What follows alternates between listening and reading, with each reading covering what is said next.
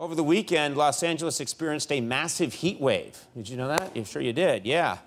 Yeah, some people were so desperate for air conditioning, they actually went to see the new Transformers movie. Yeah. That's how much they, they wanted to get away from it. Is that? Thank you. Thank you. oh! People kind of thought I was being mean, and then they thought, oh no, that movie really sucks. and then everybody was happy. Ridiculous. Of course, everyone knows this is the big story. At this weekend's G20 summit, President Trump and Vladimir Putin had a private two and a half hour meeting. Two and a half hour meeting, yeah. Yeah. Probably not a good sign that it ended with Putin handing Trump a single red rose. They were in hot tubs together, apparently. President Trump is being criticized now because he allowed his daughter Ivanka to sit in for him at the G20 summit. Yeah, Ivanka sat in for him at the G20 summit. At a press conference today, the White House's press secretary's eight year old daughter said it's no big deal. uh, it's really. Uh,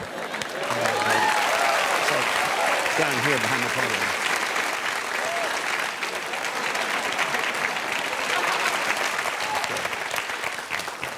That's my kid licking a lolly, huh? Of course. I don't know. I like to play around. On Saturday, uh, speaking of President Trump, on Saturday, President Trump had back to back meetings with the leaders of China and then Japan. Yep. It was an awkward moment when Trump asked the leader of Japan, Hey, didn't I just meet with you?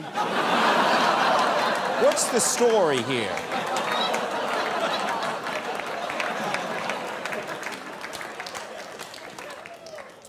Some good news in Iraq. ISIS is on the verge of total defeat in Iraq. Yeah.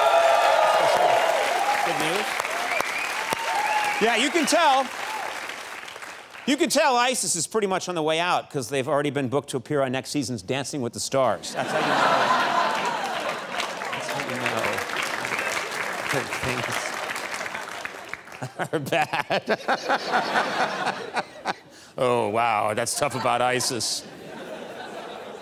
Some tech experts, this was in the news, some tech experts in Silicon Valley now believe that a robot would make a better president than a human.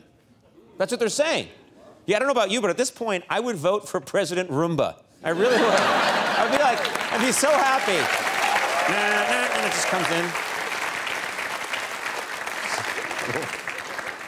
Would you love that if they played Hail to the Chief and a Roomba just came in? Got a little yep. dirt off the floor, and you'd sure. be like, hey, he's getting things done. Yeah, look at him go. Right. Be all right.